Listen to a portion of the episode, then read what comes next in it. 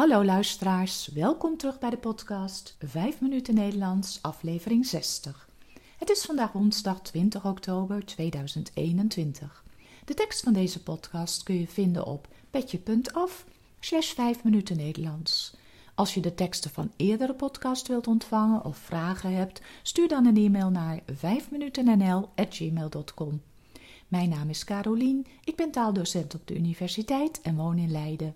In deze podcast vertel ik iets over mijn leven, over wat ik de afgelopen dagen heb beleefd of iets over de Nederlandse taal en cultuur.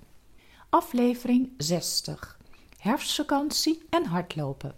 Het is deze week herfstvakantie in de regio's Noord en Midden. Dit betekent dat de basisscholen en middelbare scholen vrij zijn. De regio Zuid heeft volgende week herfstvakantie. Op de universiteit merken we er niet zoveel van. Daar hebben we geen herfstvakantie en gaan de colleges gewoon door. Volgende week is het wel tentamenweek. Ook buiten is het al echt herfst. De bomen krijgen prachtige herfstkleuren en er zijn al veel bladeren van de boom gevallen. Ook zijn er overal paddenstoelen te zien. Toen Lotte klein was, gingen we altijd kastanjes zoeken in de herfst. We verzamelden dan een hele zak vol en gingen er thuis iets leuks van maken. Als ze net van de boom gevallen zijn, glimmen ze nog zo mooi. Het is jammer dat dit niet zo blijft, maar evengoed blijven ze mooi. Er zijn twee soorten, tamme en wilde kastanjes. Tamme kastanjes kun je poffen boven een vuurtje en dan opeten. Ik maak met een vriendin een wandeling door het bos. Vind jij gepofte kastanjes lekker? Nee, eigenlijk niet zo. Maar een glas glühwein of warme gemberthee met een appelbol vind ik wel super lekker. En ze vertelt dat de herfst haar favoriete jaargetijde is. Ze houdt van de knisperende blaadjes onder haar voeten en de koude, frisse lucht.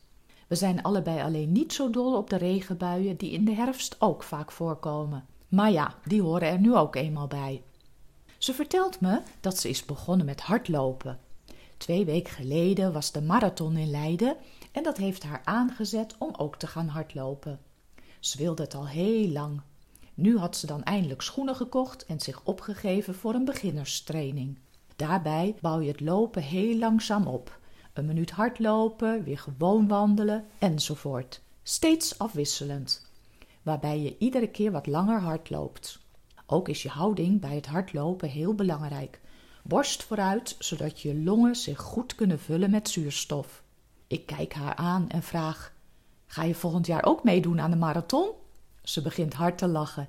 Nee joh, dat is veel te ambitieus. Ik ben al blij als ik de vijf of tien kilometer kan rennen. Een leuk boek voor mensen die willen gaan hardlopen, maar het iedere keer weer uitstellen, is Morgen ga ik echt.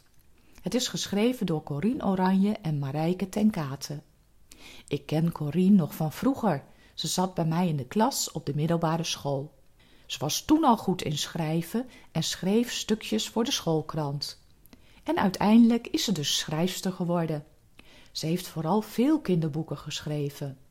Zij wilde een aantal jaren geleden ook gaan hardlopen, maar stelde het iedere keer uit.